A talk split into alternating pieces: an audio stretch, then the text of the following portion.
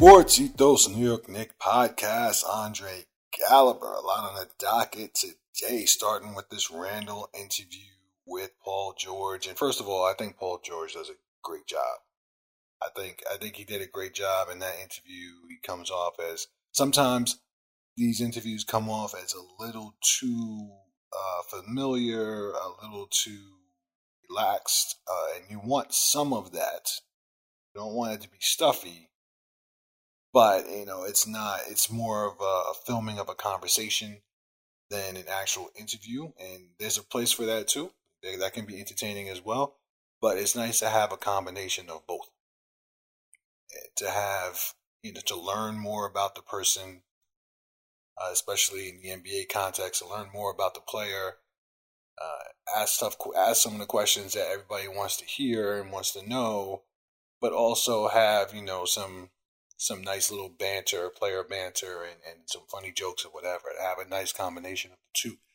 Paul George does that, I feel, and I think sometimes the other players, it's just it, it sometimes it's like propaganda. It's like they're just there to to promote the other guy and whatever agenda he has. And I think it's uh, sometimes it's that, and sometimes it's just too much conversation as opposed to actually learning something about the player. Uh, and stories are always good. I think Paul George walks that line pretty good. He's not the only one, but I think he does that. Uh, does a pretty good job with that. Matt Barnes and Stephen Jackson do a good job with that. And Knuckleheads do a good job with that as well. Uh, obviously, JJ and his podcast. But I really, Paul George kind of came out of nowhere with this, and all these guys did, but he kind of came out of nowhere as a as a. And I saw him say that he's not very outspoken in the media, and you know, he really not that guy that has a lot to say. So to have him coming from that place do this podcast and be so good at it was pretty was pretty impressive to me. And I thought he did a good job with the Randle interview. I would have asked a couple questions that he didn't ask. I'd have been a little bit more I'd have made Julius be a little bit more specific a few times uh, without you know without obvious you know trying to get him in trouble, etc. But I thought he did a pretty decent job, and to the point, Julius did a good job presenting himself, representing himself in his interview as well. I feel like you have to be a real jaded, hateful Knick fan to watch that interview and not feel good about Julius Randle being on your team. Not to say that he all his answers were perfect, and we're gonna get into that too. But when you're a fan watching the games, all you see of Julius is what you see on the court. You see some post game interviews, but you don't really see him. You know, his post game interviews aren't very revealing in any way. He has his game face on still. A lot of times in those interviews, you can tell that he's a different person around his friends and familiar company than he would be in front of the media, which is perfectly understandable. So you kind of got uh, a a peek into who he is a little bit more in this interview than you probably ever have before. The biggest takeaway I had from this interview, right off the bat, I'm going to tell you Julius Randle ain't getting traded. Write it down. It ain't happening.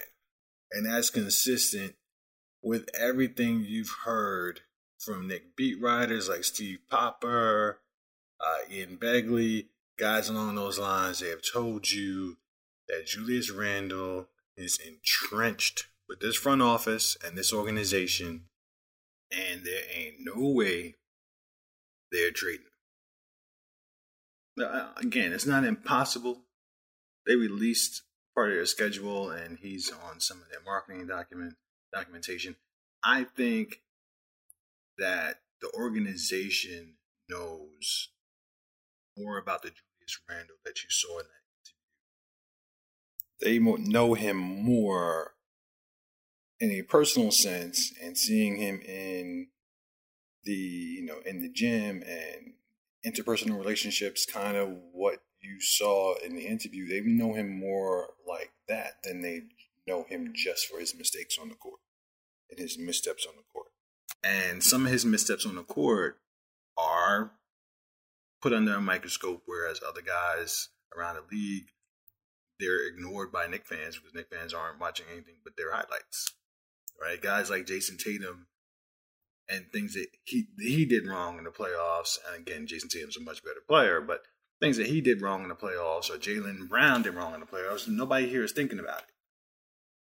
But their fan bases, their fan base fed up with some of their some of their performances. Jayson Tatum less so than Jaylen Brown. Jimmy Butler, all world, all world. And then he had some bad games in the finals where people didn't know what he was doing and threw the game away a couple times. And I'm sure the Miami Heat still love Jimmy Butler, but it's it's a little bit different taste in their mouth. Bam Adebayo, same thing. These guys have flaws too. And I'm not saying Julius Randle is better than these guys or even on their same level, but you're looking at Julius Randle under a microscope that you're not looking at other players under. And listen, it's not made up. He is, I said it before, he is the worst of um, amongst active player players in the playoffs. He has the worst field goal percentage. During the regular season, he led the league in turnovers down the stretch. These are facts. These are just facts.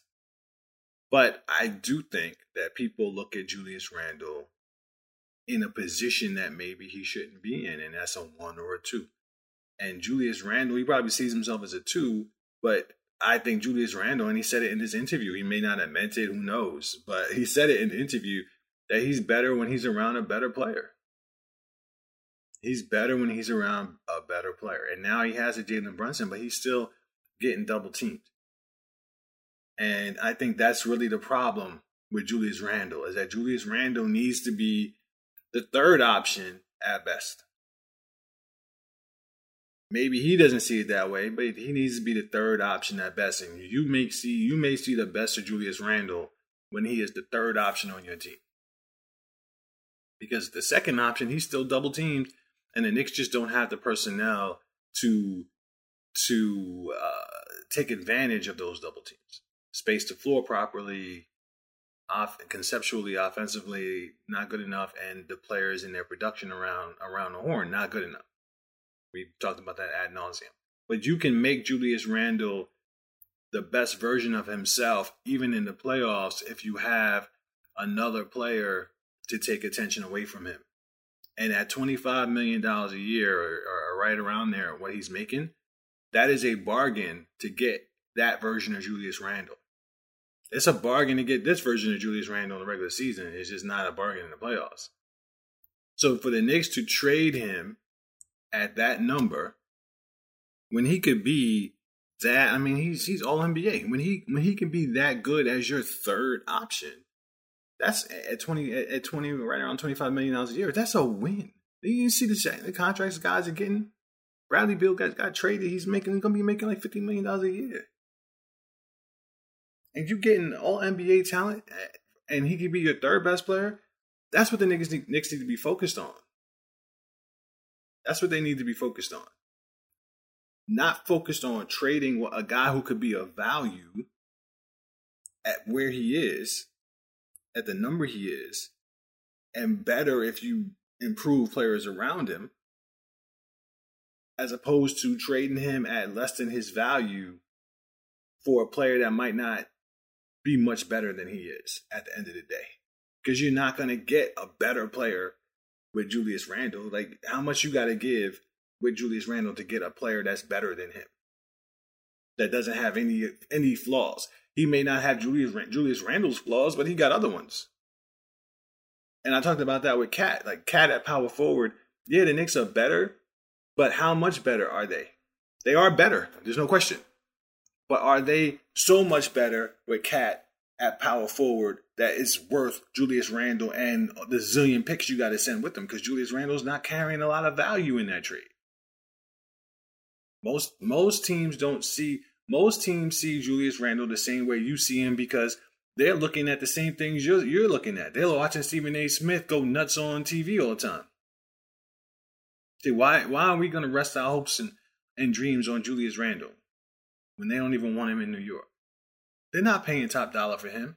You're not going to get all NBA value for Julius Randle. And you're probably going to get a guy who's making 30, 40 million dollars a year eh, eh, and to replace him. It doesn't make sense. It doesn't make sense. It just doesn't. And I feel more confident about that now watching that interview, and maybe that's just being reactionary. I feel more confident about that after the interview because Julius Randle seems to have a little bit more self awareness than we assume. I just think he's not he's he's just not good enough to do some of the things that Knick fans want him to do. But I think he's good enough to do what he does if you rely on him less. And I and I think that's okay at his numbers. That's okay. At twenty five million dollars, that's okay. If he was making forty million dollars, that's different. And that's why you need to be hesitant when it comes to some of these big names. That's why Phoenix might have egg on their face trading from Bradley Beal because there are a lot of things that Bradley Beal doesn't do well. So because of those things that he doesn't do well, you may not be good enough to win a championship. I understand you putting together an all-star team, but you may not be good enough to win a championship because Bradley Beal has his own flaws as a player.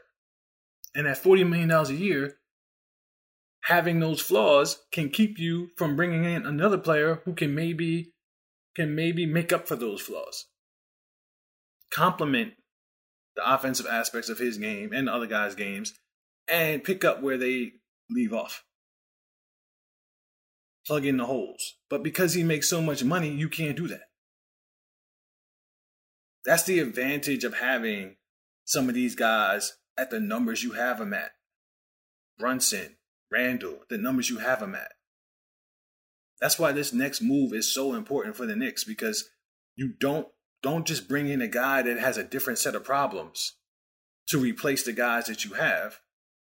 And then they're at bigger numbers. So when you fail, like the teams that they're coming from have failed with them, you can't go anywhere with it. You can't do anything with it. You end up trading them like you trade KP for salary cap relief and trading them like you traded Bradley Beal for relative peanuts. And it brings, it puts in perspective some of the negative things that he said in the interview, like not being a film guy. Uh, what? No. What a shocker. Like I probably said that during the year. Like, there's ain't no way that Julius Randle's watching film. There's no listen, and it's a relative statement. I see people making excuses for him, saying, "Oh, he's saying he doesn't watch it that much." Like, shut up. He said he's not a film guy. He's not a film guy. You have to. Every NBA player has to watch film because it's part of you know they have to watch it together. He's saying he don't watch it on his own. It ain't a surprise to me. It shouldn't be a surprise to you because if Julius Randle watched film, then he wouldn't do some of the things that he was doing. it's as simple as that. He just wouldn't do it. Just wouldn't do it. He'd be like, "Oh wait, when I penetrate and kick out, and and my teammate attacks the closeout, if I back up to the three point line, maybe I'm open for a shot." Instead of just standing here staring at him when he drives in the basket and watching my man go and triple team him and he don't have an outlet. Maybe if I did that, maybe maybe if I watched Golden State's offense and see why it works so well, you know, maybe if I watch Miami's offense and see why it works so well, so well, I can I can understand where I can get more shots from myself or more shots from my teammates instead of just meandering around watching people do stuff and letting my guy clog the paint. You know, th- these guys are playing me this way, so I have this shot right here every single time. Let me just work on getting this shot up. He's out there like a babe in the woods half the time. And again, overstated to a degree because it's not like he's a terrible basketball player. It's not like he doesn't try to make adjustments. You saw some, some minor adjustments in the Miami series. It just wasn't enough. You know Julius Randle's a hard worker. He's in impeccable shape every season. And uh, even though, again, you, you, see him taking plays off and all that kind of stuff, I think a lot of players do that. Let's just be honest. And you wish he didn't. He, he's he will let people make layups in front of him. Like I hate it. We all hate it. We all talked about it. We've seen it but he's in in impeccable shape. He plays almost every game. You know, give him give him credit for that. But he said he's gonna he's attacking the offseason decent, uh, differently because he's hurt. So that means he's going to watch more film. That's what he said. He's going to watch more film. He's going to have a, a more intellectual approach to the offseason because he can't go out there and work. You know, maybe he'll have a better plan for the offseason off of this which is what he intimated.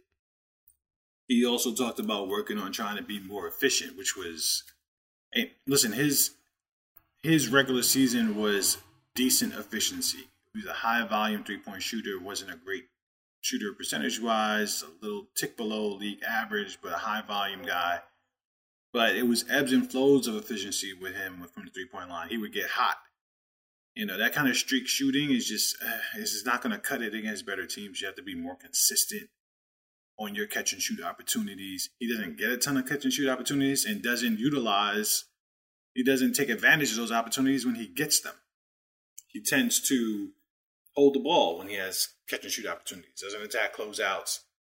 But he talked about maybe watching film and looking at, you know, how how other players, better players, improve their efficiency. Think he mentioned Jimmy Butler and how Jimmy Butler went from, you know, shooting 45, 46% to shooting over 50%. That kind of self awareness is a valuable quality to me. You know, juxtapose that with Karl-Anthony Towns, and you know I had a whole show on Karl-Anthony Towns, but I told you there were some intangibles with him. There was some off court stuff that I just didn't like about him. And then you see his Paul George interview, he or not the Paul George interview, I think it was the Pat Beverley interview, where he's talking about how he's going to change the game, change the game, change the game. People talking about people going to talk about me and how I changed the game. What? You know, just just the just the confidence level on one hand is a benefit to any player, but it has to be some sort of rationale to it. And for you to be talking yourself up like that, that's just something to me. There's there's something off about a player who talks himself up all the time, publicly. If you need to pep talk yourself, that's one thing. But when you're trying to tell people how great you are all the time, it's just something off about that to me. Why would anybody be talking about how you changed the game? Like, what do you do? What do you think that you're doing? That's that's going to change the game that nobody's ever seen before. You think you're the first guy to take one dribble from three point line and take two big steps? Like, what, you the first guy doing that? You know what? I, th- I think you know what? I think a lot of people don't know that Ralph Sampson existed. By the way, random thought because Wembanyama Yama kind of reminds you, if you knew Ralph Sampson, he kind of reminds you of Ralph Sampson, who was a super tall, athletic, big, who was besieged by injuries. Of course, he wasn't a three point shooter because nobody was a three point shooter back then. But he was a very talented offensive player, very agile, seven three guy, I think. I think his height was somewhere around there. Very agile, very long, had a nice little mid range jump shot could handle the ball. You know, obviously, I'm not. Wembanyama is supposed to be all world, and he's a little bit taller, I believe. Has three point range, has great defensive skills. But in terms of agility and athleticism, Ralph Sampson is just not talked about enough in his prime. Right? He was basically a taller Akeem Olajuwon. So guys like Cats talking about they're to change they going to change the game. People to say I changed the game. What are you talking about? And I just don't think that that's not a Knick type player. That's not a New York type player. You can have a brash guy who, you know, who's confident on the court, but you want a guy that has enough wherewithal to get in front of a microphone and not say crazy stuff like that. New York will appreciate and I think people in general appreciate a guy who gets in front of a microphone and says, you know what, I can do this better. I think I can improve here. I want to get better. Bob, like, like that's that's what Julius did. And Julius is not the Julius is not the most media savvy fan, New York fan savvy player there's ever been by any stretch of the imagination. But the fact that he can look at himself and say, yo, I was wrong here. He made a comment about thumbs down. First lesson I learned don't do thumbs down. don't ever do that. You know, he learned, he, he's not out here making excuses for himself saying, hey, you know, I have my reason why I, you know, I stand by what I did. Like, he's not stupid enough to do that.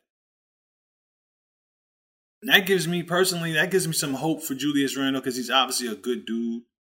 You know, he's been with his wife since college, which I didn't know, which you hardly ever see that. I shouldn't say hardly, but you don't see it that often that guy sticks with the same person from from college on. You know, he seems like he's a family guy. He's giving you no indication otherwise. He, you've heard nothing but good things out of him in terms of how he engages with his teammates. But you see things on the court that you don't like. He even mentioned in an interview that he lets his emotions get the better of him sometimes. You know, he's he's being self-deprecating and he's telling you that he needs to improve. He's telling you that he wants to improve. He's saying that he wants to learn from Jimmy Butler and learn from, learn from other guys who are more efficient and more effective. He just falls short. But you can get with that. Like you can, you can. I'm not going to say you hit your wagon to to him necessarily, but you can have that guy in your wagon because that's going to be nothing but good. Him and Thibs have a relationship because he kept coming back at night working, and Thibs was still working himself. Now, why would you not want that guy on the team? Why would you want to trade that guy for the guy who, who's done nothing essentially in his career but be, you know, he, he's been a good offensive player. But there's been a zillion good offensive players. Some guys that some of you never even heard of were good offensive players. You got to be more than that. You got to win. You got to be a defensive player. You got to be a two way player. You got to step up when the team needs you the most. But, but this guy doesn't even think he needs to get better. At least publicly, from his comments in, ter- in terms of KAT. he doesn't even think he needs to get better. He thinks he's going to change the game. Like, yeah, I, am I'm, I'm great. I'm confident. I'm going to give these guys. He was talking about how in high school he knew he could come into the league and and work cats. Like that's what you knew in high school, my boy. I think in the game he scored like six points. I think he said he scored. He didn't score that many points, but he knew he had it. Like, come on, man. Maybe I'm nitpicking. I don't. I don't want to. I don't want to hitch my wagon to that guy. I really don't. I. I just don't think he's. He thinks he's built from New York. He's from the area, but he's not. That's why some guys who are from New York are not the best New York Knicks. And that brings us to the next story. Obi Toppin. There's an audio leak out there where it's apparently could be fake, it could be nonsense. Apparently, he got into a verbal altercation with Thibs after one of the Miami losses. There were rumors that there was a fight, player and coach fight, argument, I should say, after one of those losses. So that's consistent. There's this audio leak that comes within hours of news that Obi Toppin and the Knicks have agreed to essentially part ways, essentially I don't know how much of that has been confirmed, but it does seem like it has some legs. And it's a complicated thing. Obi's a New York kid. He was one of the first draft picks of this regime. He has not really gotten a fair shot to play because he's behind Randle. Uh, he hasn't gotten a fair shot to play because Randle doesn't always play well, and Obi has a quick hook even when Randle doesn't and you can definitely criticize Thibs for some of that. But then when Obi does play, even though he puts up some good numbers sometimes, he ain't always consistent in what he does. He's not always the best decision maker. He's not always he doesn't always have good second level IQ when he beats his first guy. He kind of throws the ball at the rim sometimes, and I think I think some of that is just a lack of comfort. I think that he's a more of a rhythm player. I think he gets better the more he plays and he's in a situation where he's not going to play much. And I think Thibs has been very rigid with him and how he uses him, and I think that's one of Thibs's flaws. I think guys who work as hard as Thibs does can can be very very stubborn to the when it comes to the conclusions that they come to. I think Kobe was like that too. As much as everyone loves Kobe and, and the competitor he was and the hard worker he was, Kobe was very famous for saying, you know, I, I come to practice early and leave practice late. Why am I going to pass to the guy who comes to practice late and leaves practice early? Why would I? Why would I trust him? And I think guys who work really, really hard have that have that issue where they're not going to listen to someone that they know didn't work as hard as they did on the subject. But sometimes you know, just because you don't, someone else doesn't know all the things that you know, they might know one thing that you don't. It doesn't mean they know more than you. It just might be one thing that you didn't consider. So you got to consider everything. And I think Thibs can be stubborn sometimes. He loosened up a little bit, but I think he could be stubborn sometimes. I think Thibs should have. I think he should have played the small ball small ball lineup a little bit more. I understand why he didn't play it, but I think he should have played it a little bit more. I think Tip should have should have tried Obi Toppin as small forward a little bit more. At the same time, and I think he should have just played Obi more than he played him, whether Randle was playing well or not. Randle didn't have to play all of those minutes. Uh, and I think Obi had a different skill set that sometimes was a benefit to the players on the floor, and it would have been more of a benefit if he played them more. At the same time, I think Obi Toppin, although he's gotten better at a lot of things, namely shooting, I think Obi Toppin has the best intentions defensively, but still gets mixed up on his rotations.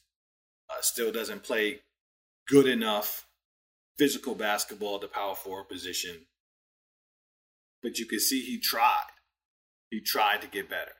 He sacrificed his runouts, which was his bread and butter offensively, and would excite his own teammates and excite the crowd. He sacrificed those runouts so he can be a better defensive rebounder.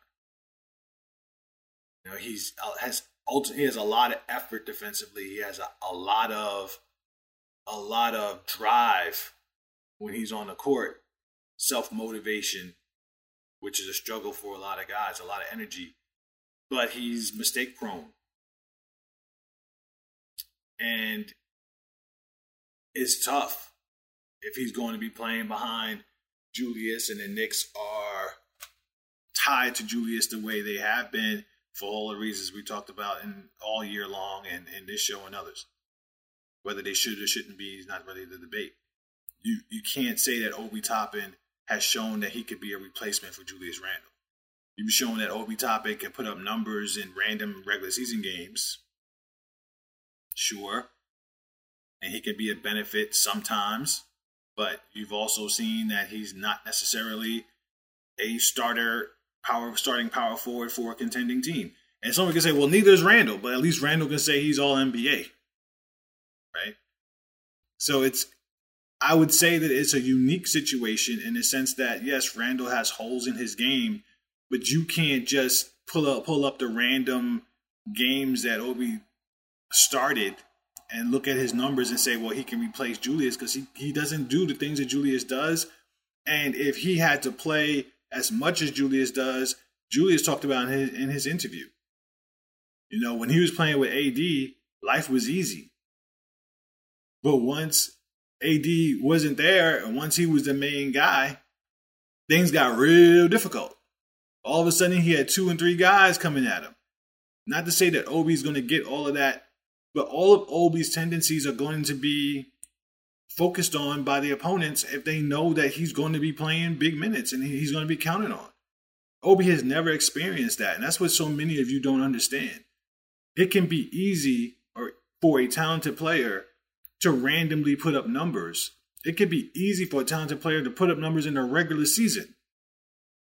But when teams start focusing on you and taking things away, the things that you do well, that's when there's a separation between the men and the boys. That's when you understand what you have in a player. And the Knicks haven't gotten that far with Obi Toppin, mostly because of their own doing and, and how they play him. But the reality remains the same. They don't really know what they have in Obi Toppin. You think you know because you've seen flashes, and I'm telling you, I've seen the same flashes you've seen, and I still see significant holes in his game. Too many holes to say that he should be the starting power forward on this team or any other. 20 minutes a game, sure.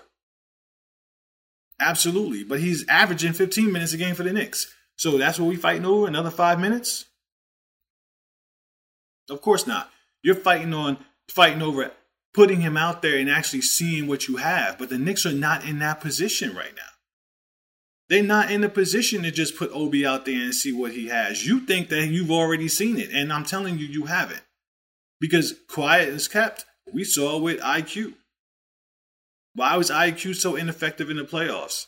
It's because they were taking away the things that he did well.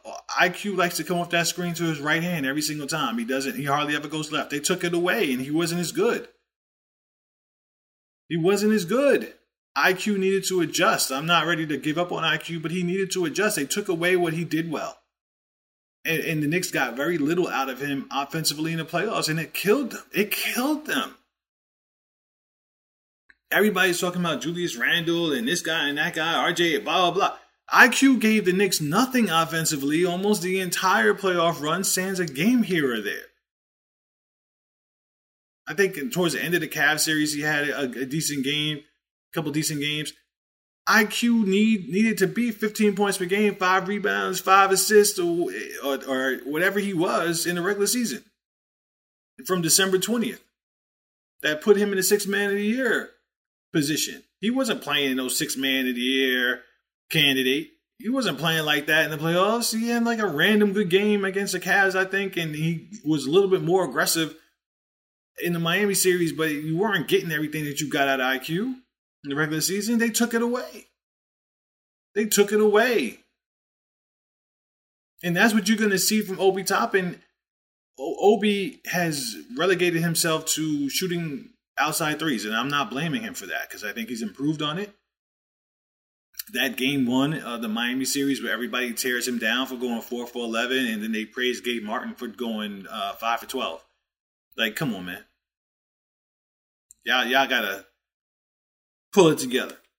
You really did. You really do. Him and Gabe Vincent essentially shot the same the same percentage in that game, whatever it ended up being. And one of Obi's shots was like a end of the quarter heave. And to this day, people still talking about him going four for eleven and. Like you don't know what four for eleven is, man. You don't know how decent a shooter you are to go four for eleven. That's what I mean about fans being fans of their team and not fans of the league. I Obi Toppin did not shoot a good percentage this year. He had a he got hurt and then he got, had a, a nasty dry spell when he came back. But I, I, was perfectly fine with Obi shooting threes because if you watch the NBA, that's what guys do. They, they if they're open, you shoot. And if you're capable of hitting that shot, they will respect your three enough to open the court up for everybody else. And Obi was excellent at relocating offensively, even when he found himself in the paint. He would relocate. I detailed that in the show during the season. Him him desperately relocating to the three point line constantly. So all of that, him shooting so many threes, that's a criticism that I feel like some of some of you Knick fans have that is a little bit too archaic. But his shot selection could be poor sometimes. He needs to put the ball on the floor, and he doesn't always get good offense when he puts the ball on the floor. I think he has more ability when he puts the ball on the floor than what you've seen but I think a lot of players in the NBA have more ability than what you've seen. Because the reason why you don't see it is because they get shook when they're in the game. When that defense comes at them, all of them tricks you see they're doing in, on those cones in the summer and in the YMCA, you don't see that in the NBA. They don't have those. They don't have that kind of NBA skill. They got pickup game skill. They got cone game skills. Maybe Obi can translate that to the NBA one day, but we haven't seen it. Haven't seen it. All of this to say is the truth is somewhere in the middle. There's a saying, don't throw good money after bad. And Knicks shouldn't have, shouldn't have drafted Obi Toppin. It doesn't mean that it was a mistake necessarily. I mean, I guess it was, but I'm not gonna I'm not gonna make that point. All right, they should have drafted Halliburton. That's neither here nor there. Everybody misses on picks, and that's why I say that it's not necessarily a mistake. Is that Obi Toppin may have more talent and skill than you have seen if you're not an Obi lover or if you're just objective. He may never be much better than what you've seen, or he may be as good as some of you Obi lovers think he's going to be. But it doesn't mean Thibs is a bad coach because he hasn't played him. And it doesn't mean that he should be the starting power forward on the Knicks. And it doesn't mean that you should just let him walk away for nothing if you're not a big fan of his. It doesn't mean you just give him away because you're not a big fan of his. The truth is somewhere in the middle. I I'd like personally I'd like Obi to stay. But I know that the Knicks would be a better team if they had a, be- a better backup to Julius Randle. That's just the truth. It's just the truth. That doesn't mean that you can't improve anywhere else. But you can be better at the backup position to Obi to, to Julius Randle than Obi Toppin. Because if if Obi Toppin's role is just going to be some variation of what he's been here so far, the Knicks are limited when he's on the floor, which means that Randle has to play more. Now, maybe Randle's going to play as much as Randle plays anyway, because that's just the way Thibs operates. That argument can be made. Put a better decision maker behind Julius Randle. When Julius Randle got hurt, I talked about who was going to replace him. I thought they would play small more. I thought they would put RJ there more, even though he's a weak, uh, he's not very physical in how he plays defensively. And he got better at it. He's not a big time rebounder. I thought they would play small more. Josh Hart, even though he's a smaller, you know, he's only six four, against smaller power forwards or perimeter based power forwards, he can play just fine. Uh, I think those two options at power forward are better than Obi Toppin. And I'm not an Obi hater, and I can I can acknowledge Obi's potential as a player and tell you that I think those guys are better options because on the floor they make better decisions across the board. Even RJ at his not gonna not gonna say at his worst because we detailed in an episode how bad RJ really was and Obi Toppin was better than him on the court. But oh, but RJ at playoff RJ, Josh Hart, I I truly believe that they were better options at backup power forward than Obi Toppin can be and the only reason why Obi Toppin would be better is because he could be a more consistent outside shooter. It doesn't mean that Obi's terrible. It doesn't mean that I'm disrespecting things that Obi does. It just means they're more dynamic in their decision making offensively, primarily, because RJ's not a great defensive player, than Obi Toppin's going to be. You can take away things that Obi does fairly easily. And you can say that about Josh Hart, in which we detailed a zillion times how Josh Hart's and his lack of shooting hurt the Knicks. But Josh Hart, you know, he led the league in getting rebounds and going coast to coast. Josh Hart is going to make good passes. He's going to penetrate and, and finish and find a way, uh, find a way to get the ball on the rim or get to the free throw line. Here you have Obi Toppin with the, who could jump through the roof, but every time he goes to the basket, he screams and throws the ball at the rim because he doesn't give any variation to how he approaches. He's not going to give you any floaters. He's not going to get contact. He's not going to decelerate. You know, he's not going to euro step. He's not going to do any of that stuff. And these are things that he, if he had been doing them, then this would be an even harder decision. And oh, Obi Toppin's euro stepping cats when he attacks the closeout. Oh, Obi, Obi Toppin decelerated and, and got the foul and, and one. Nah, it's every time Obi just goes to the basket and jumps in the air and throws it off and throws it up. Like it, that's that's what makes me believe the Knicks are not. It's not the end of the world if they move them. Sometimes you can be less talented and just a better decision maker and get farther when it comes to winning. It could be less. Look at who would you rather have, Bruce Brown or Obi Toppin? If you're trying to win a championship next year, not and this is another mistake that people make, not who has the biggest future. Who has the most potential? If you're trying to win a championship next year, who do you want? Bruce Brown or Obi Toppin? You want Bruce Brown, my boy. You want Bruce Brown. Bruce Brown's hitting three pointers now. Like you wanted Bruce Brown, even when he wasn't hitting threes, you wanted Bruce Brown over Obi Toppin. And that's what I mean. Because a comparison, if you're going to compare Bruce Brown to a guy, is going to be to a guy like Josh Hart. That's the comparison. I mean, Josh Hart was terrible shooting the ball. We know that. But Josh Hart, throughout his career, has not been a terrible three point shooter. He's been an average three point shooter for most of his career. What in the world happened for him to go from being an above average three point shooter with the Knicks prior to the playoffs to a guy who was clanking the ball the bottom of the backboard who knows? And that's a little scary. But if we're going to make a comparison in a vacuum, Bruce Brown, Josh Hart, that's a comparison. So if you are a basketball, an average basketball fan, you know that if you want to win a championship next year, you'd rather have Bruce Brown than Obi Toppin. There's nothing that Obi Toppin has shown you that tells you that he's a better option for a championship contending tender with the in the rotation that he's a better option than Bruce Brown. There's nothing he's shown you. You could say that he's he's gonna be good, but there's nothing he's shown you. I don't care how many points he put up in a random game in the regular season.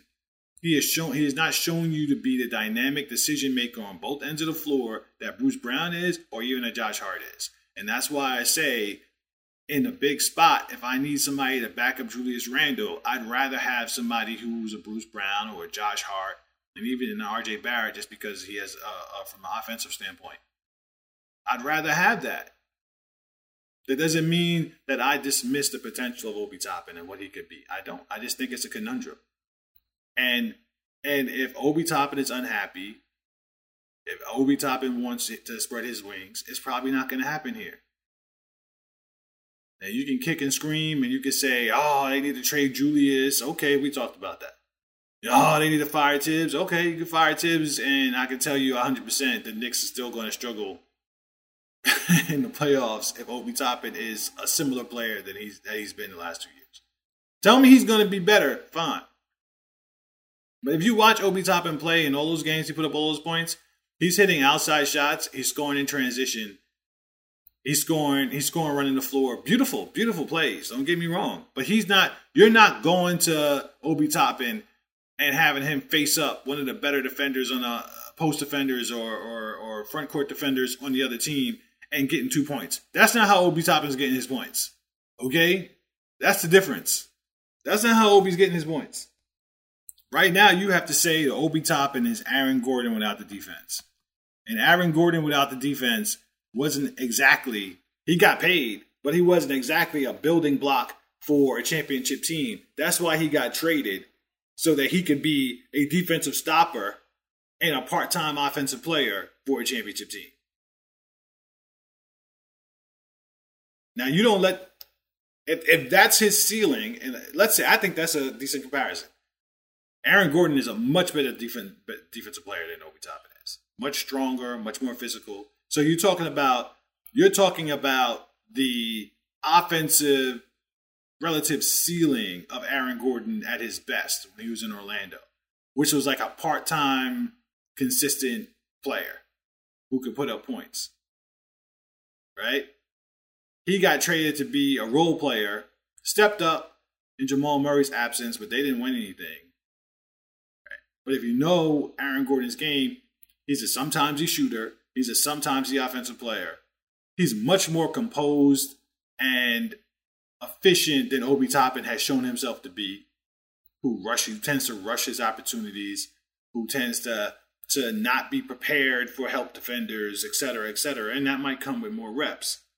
But Aaron Gordon might be his offensive ceiling, which is a, a nice NBA player. But Aaron Gordon is just a guy floating around in the ether without his defensive abilities. He's just another guy who can score points in the NBA without without his defensive ability, defensive abilities. That's all he is.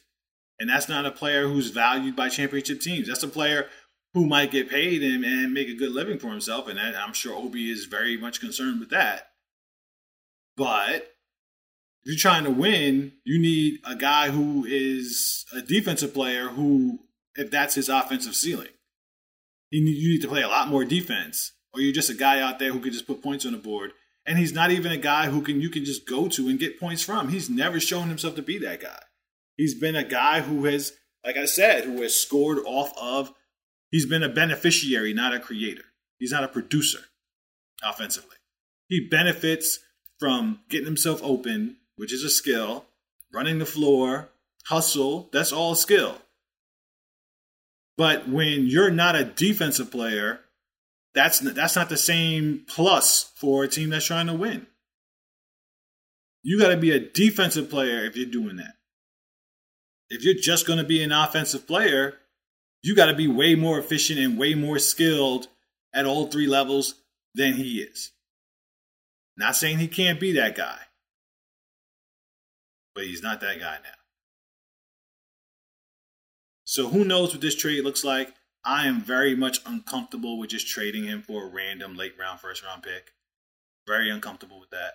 You, you want to talk top 15? Okay. And I'm not saying this, I'm not even talking about what he's worth. I'm just saying, I'm not, I don't want to hear you got him for a 25th pick in the draft. I just don't. It just, I'd rather him stay here and be mad. trade, trade him at the deadline you know, give him a chance to to uh, to to play and maybe build up some some trade value even, and I'm not saying that that would necessarily happen. He's just still going to play his 15 minutes a game. But I would not just trade him for the 25th pick in the draft. Not unless you feel like somebody fell to you that you really, really like. You know, if that happened, perfect. But don't just do that for a random pick, you know, for a Trevor Keels, who you may never see ever again. Don't do that. Don't do that. I saw a, a trade floating around, Obi Toppin and three firsts for Zach LaVine. I talked about Zach LaVine. Depending if you don't tell me how you feel about that trade unless you're talking about what protections are on those picks. Because some of the Knicks picks and some of those protections, if those were the picks involved, that that trade, you make that trade. I don't care. I, I'm not gonna say I don't care about the salary, the salary aspects of Zach LaVine, but you got to make that trade. Obviously, it wouldn't just be Obi Toppin; it would be you know Fournier, maybe Rose, or something like that. Nothing, nothing else of value. But Obi Toppin and three protected first round picks for Zach LaVine. I'm not saying that's what it would be, but if they were three unprotected picks, that's a whole different scenario. But three protected picks, or one unprotected and two and two heavily protected picks, not heavily, but maybe top ten, somewhere around there. I, I feel like you have to do that deal if you like Zach LaVine. If you don't like Zach LaVine, then you just don't want him no matter what. But that's probably the the bare minimum Zach LaVine is going to cost. And I see a lot of you guys in general seeing these people traded that you wanted, like KP and Bradley Beal for peanuts, and and saying the Knicks are sleeping at the wheel, asleep at the wheel. Like these guys don't necessarily make the Knicks better. So why why would you be stressed? The same thing with Zach LaVine. They don't necessarily make the Knicks better. Why would you? And and Bradley Beal, let me explain this to you. He had a no trade clause. That means he only goes to where he wants to go to. He didn't want to come to New York. So now you want to move the goalpost post and make it about Dolan and make it about Leon Rose and Thibs, and that's why Bradley Beal to come here. Okay, man. Fine, sure. But let's not sit around and act like Bradley Beal and all that money on his contracts is some big value. He's not. That's why he got traded for peanuts, because that contract is out of this world. And Bradley Beal Beal has injury history and has holes in his game that might keep a team that needs to depend on him more than a Phoenix team would out of real contention. And KP, very, very similar. Injury history, he's making $36 million last year, his deal. I made an argument for KP. I can see KP being, you know, a six man for this team and and, and being a nice option added to this team. But KP can't be the starting center in this team. The Knicks would get torched they would be great. They would be great offensive team if they played with a lot of pace and all of that kind of stuff. But did you see what Boston traded to get KP? They traded Marcus Smart. Who's the Marcus Smart level player on the team that you're willing to trade to get KP? Huh? Who's that player? And look at and look at what and look at what um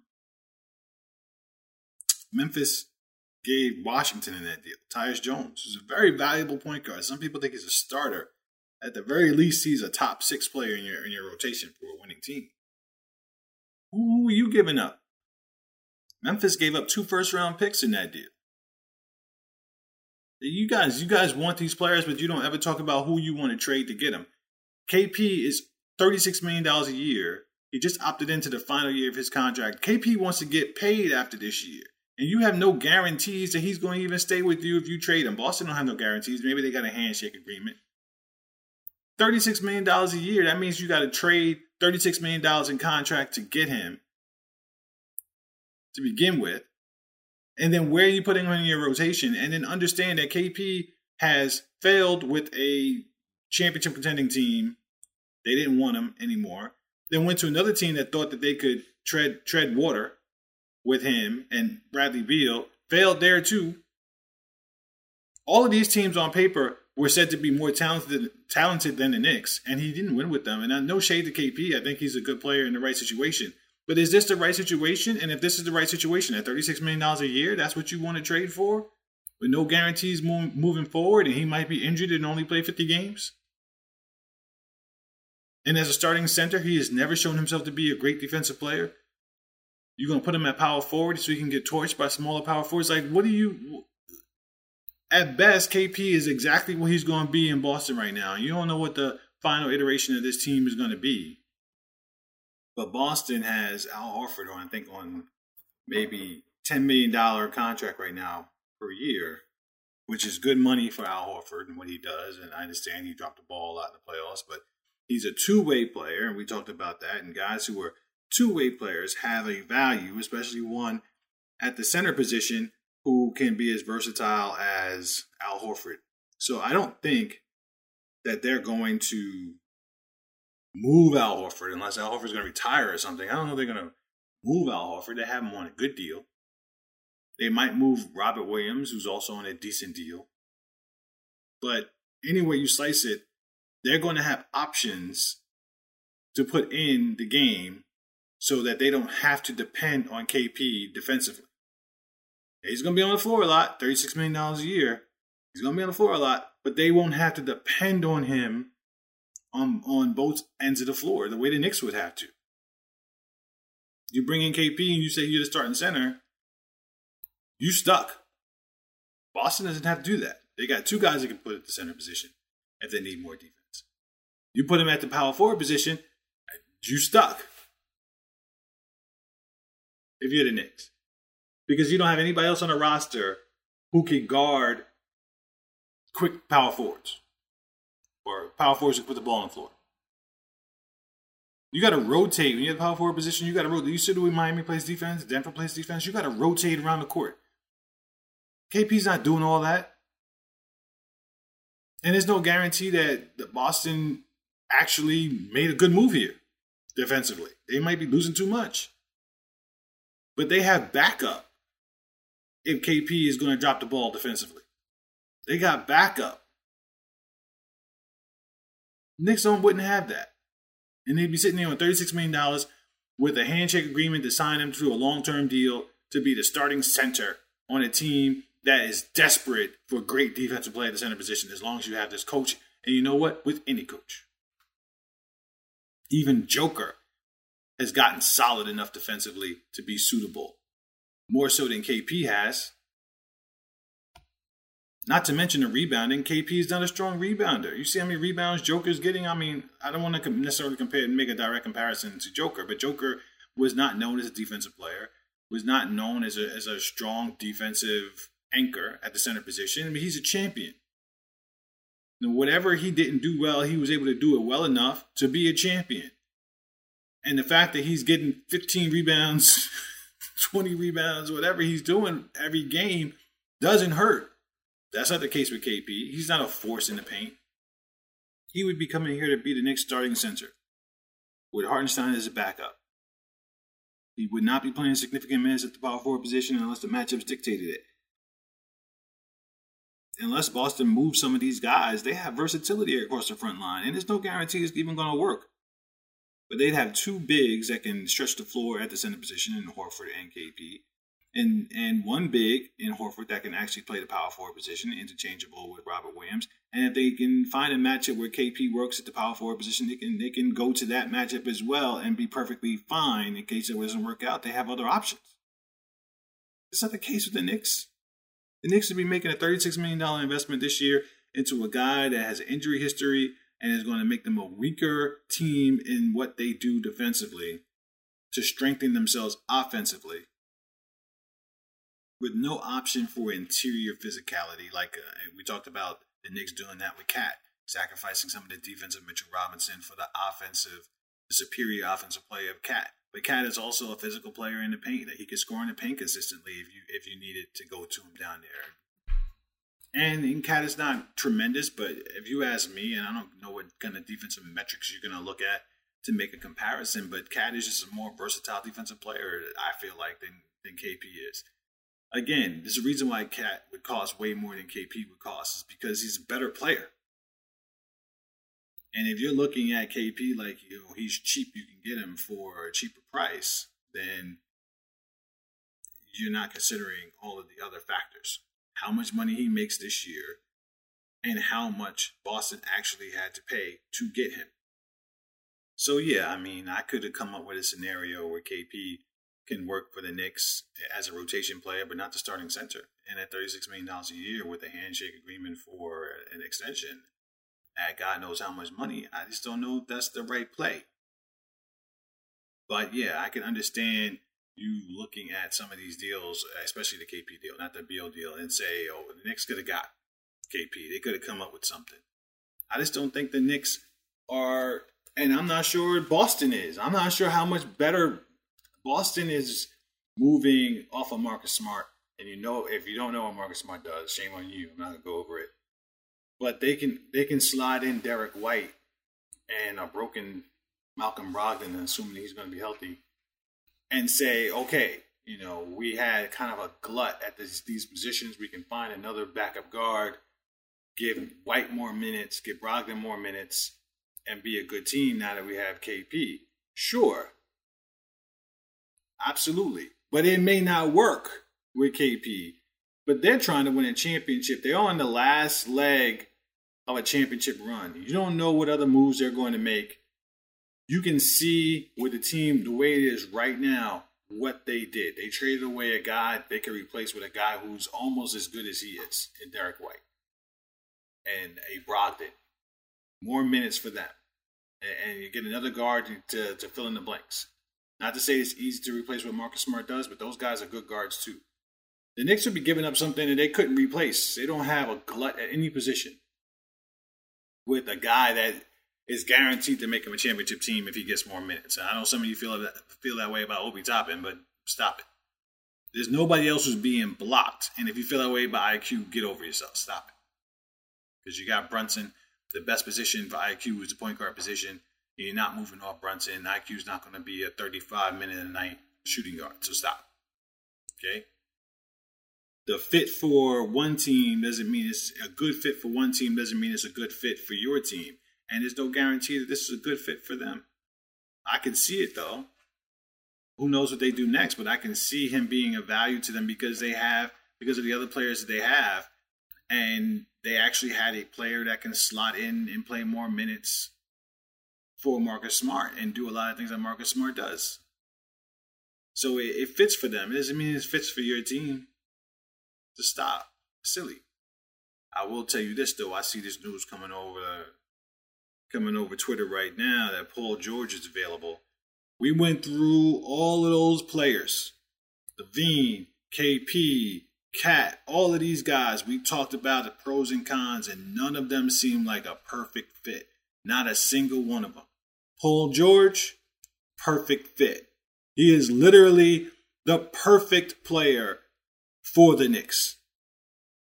He has the size. We talk about Donovan Mitchell being perfect, but just being a little too short, and I guess that's the, the opposite of perfect. But being too short is a problem, but I would have been happy to get Donovan Mitchell at this point for this team. Paul George, perfect. Injury history, we'll live with it. We'll live with it because he's perfect. He's not Beal with injury history. He's not LaVine with injury history. He's not KP with injury history. He's not KAT with a little if, ands, and buts about what he can bring to the table. Even though, you know, I'm not ignoring the pros of KAT at the center position, which I did a whole show on. He is tall, defense, three level score, clutch player down the stretch. He is literally every single thing the Knicks need. Is he older? Yes. He is everything the Knicks need for the next two, three seasons. Everything they need. Automatically, he is better than LaVine. He is as good as Donovan Donovan Mitchell. Some would say better offensively. He is better defensively than any of those players because of his defensive skills, his height, his length, etc. He is literally the perfect fit for what this team needs. We could talk about what you would give up for him. I'm not getting into it. Because literally, RJ Barrett quickly, I'm not saying all these guys. I'm just saying whoever the player is, whoever the main guy in your rotation is that you have to give up, assuming, let's say it's two, let's say it's Obi Toppin and one of those guys, whoever that guy is, it's worth it. It's worth it. Because unlike Donovan Mitchell, he doesn't have the downside with him is injury, right? Anybody can get hurt. But unlike Donovan Mitchell, Donovan Mitchell was kind of small, so it's like, eh, I don't know. You don't want to give up all of this, and you might not still, you may not be a championship team. Paul George makes you a championship team. You make you a championship team. Now you can get into a debate about Paul George, Donovan Mitchell. Why would you give up the cookie jar for Paul George, not Donovan Mitchell? I just felt like they were asking too much for Donovan Mitchell. It doesn't mean I don't think he's a valuable player. I just think that Donovan Mitchell added to that team, subtracting the parts that you had to give up, didn't make you much better. And I think this season proved that. I'm doing it. You know why I'm doing it and why I would do it for Paul George and not Donovan Mitchell? Six eight. And you know, these heights vary from person to person. Every, everywhere you go, they say Paul George 6'10, 6'8, 6'7, whatever. He's 6'8. 6'8 shooting guard who can actually have the ball in his hands, run high screen and roll, can have the ball at the end of the game, can score anyway, three three level score, and be a defensive player. And guard every position on the floor, can guard your Jayson Tatum's, can guard your Butlers, Butlers, can even guard a point guard here and there. Makes you a bigger team. Come on now. Come on now, the perfect the perfect deal for Paul George, and I haven't obviously I'm just seeing this news, so I'm not gonna. I might come up with something else. The pay, the perfect deal would be R.J. Barrett and and being able to keep Quickley and Grimes. That would be the perfect deal. I know you guys are R.J. R.J. Barrett lovers, but do you have any idea how good defensively this team would be if you had Paul George on the floor with Grimes or Quickley at the shooting guard position, do you have any idea how good this team would be defensively? Now, I can make a case for R.J. Barrett, Paul George, Randle. I can make that case now. To make that case, I still think the Knicks would need to make a change in the center position. Don't get me started on that again. But Paul George is scoring whether Mitchell Robinson jacks everything up or not. Ah, listen, I don't know what the Knicks are going to do. I don't know if they can get him. I don't know if I am now, I am as giddy as a schoolgirl over the notion of Paul George being the answer. Skip Zach LaVine, skip KAT. Donovan's still a nice player, but he's there's no way the Knicks are getting him. It's pie in the sky. He has too many years left on his deal. He would really have to be jerking Cleveland around for Cleveland to trade him, and Cleveland's going to want to recoup everything they gave to, to get him because he did not disappoint. And he still doesn't necessarily make the Knicks as good as Paul George would. He would make them as good seven years from now if he was still a Knick, maybe. but right now, eh, championship windows are three years, three, four years. And it really depends on the contracts of guys you have. You want to maximize Brunson on this deal, Randle on this deal, and RJ on that deal. He might go. He might, might have to go in that trade. You want to maximize that. You maximize that the next three years with Paul George. And I still think you got to do something at the center position. I'm not going to go into that right now. I still think there is 100% a, a honeypot at the end of the rainbow if the Knicks had a center who can play defense and actually score outside of two feet, two feet in front of the rim. But bring Paul George in here, and it's a whole nother animal. Let's see, it's a tweet from Steve Popper right now. Paul George is really good and a good fit for the Knicks, uh, depending on the cost. But 33 years old and the games played last four seasons. Games played last four seasons 56, 31, 54, 48. Hey, I get it. You got three years of Paul George. That's it. But that's that those championship years.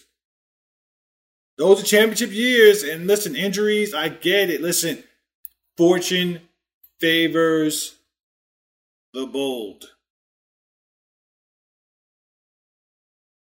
This is not Zach LaVine with his injury history, with holes in his game. This is not Bradley Beal with injury histories and holes in his game. This not this is not even Donovan Mitchell, prime of his career, but a little too small a pair with who you have in the backcourt. That's the only downside to it. It's, it's a significant one, but it's a downside. This is six eight, versatile, three level scorer, all league defensive player, can play clutch down the stretch, smart guy, bright dude. Three years, all in. That's the way you got to play it. That's the way you got to play it. This is not about building for the future. You got a championship window of three years. You don't give up the future when the championship window is not open. That's been the case for the Knicks. It's open now. It's open. Thanks to Jalen Brunson, it is open. It's open. So you go for it now. You don't trade the future away for a guy that has too many holes in his game and doesn't necessarily make you better. Paul George makes you better. The only way Paul George doesn't make you better is if he is not on the floor. That wasn't the case for Bradley Beal. That wasn't the case for KP. I mean, make you better, literally true, but not good enough. So let's say not good enough, not championship level. Bradley Beal doesn't make the Knicks championship level. You can say he makes it for other teams, but he doesn't make it for the Knicks. KP doesn't make the Knicks championship level. KAT at center, depending on what you give up, I can argue that maybe it does. I don't like KAT. Paul George, championship level. Next two, th- next three years. I'm not going, not going short it. Three years, championship level. You worry about after that. After that. Sports Ethos. Dot com. Check it out. Every sport covered at Sports Ethos on Twitter, at Ethos Knicks. Thanks for sticking with me. Long show, summertime, a lot going on. Draft tonight. Knicks don't have a pick, so I'm not stressing it. I see people talking about the Knicks should try to get them a second round draft pick. Knicks had a bunch of second round draft picks that have potential that just don't play. So so we just cutting second round draft picks from previous drafts to go get another second round draft pick. I don't see the point. Tell me that there's a, a steal in the second round, sure. But we got Trevor, Trevor Keels here. We had a number of second round draft picks that had potential. And we never see him. Jericho Sims is on the roster, sure, and there's potential there. Yeah, great. People say we see this potential with Trevor Keels. Okay, great. We got guys from the, you know, we got Jeffries from the G League that, you know, they, they gave a contract to. We had there, there are guys on the team the Knicks have that are second round picks or or the equivalent to that aren't going to see the floor, who are not going to be a part of the rotation, obviously. So why would you add somebody else just to cut one of these guys? It, it better be a really good player. You, you guys, it's like you have to put it all together. You got to apply these things practically. Anyway, follow at Ethos Knicks. Until next time.